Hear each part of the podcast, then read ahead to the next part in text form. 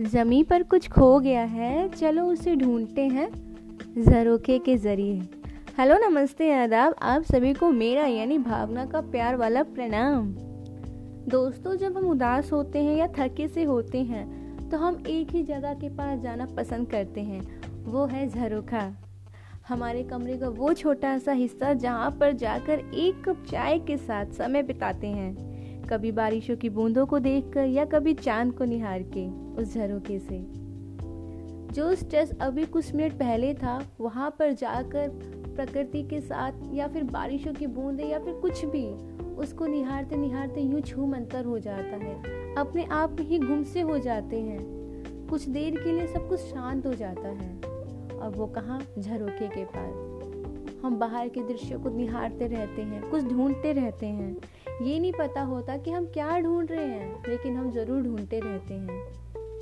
अच्छी बात है ना अपने आप में खो जाना, बाहर की दुनिया से दूर हो जाना, पहले अपने अंदर की बातों को झांकना, अंदर की चीज़ों को झांकना, खुद को महसूस करना, तब बाहर की दुनिया को देखना।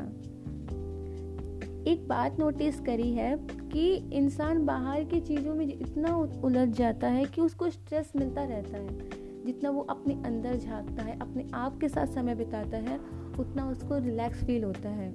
ये बात नोटिस करना, अपने अंदर ही सुकून मिलता है लोगों को। तो आप भी मुझे बताइए कि आपका कौन सा ऐसा हिस्सा है रूम का जहाँ पर आपको रिलैक्स फील होता है? फॉर मी झरोखा।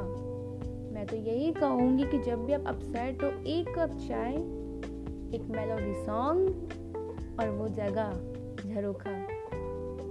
वहाँ पर जाइए, सुकून मिलेगा, शांति मिलेगी। और रिलैक्स तो है ही है।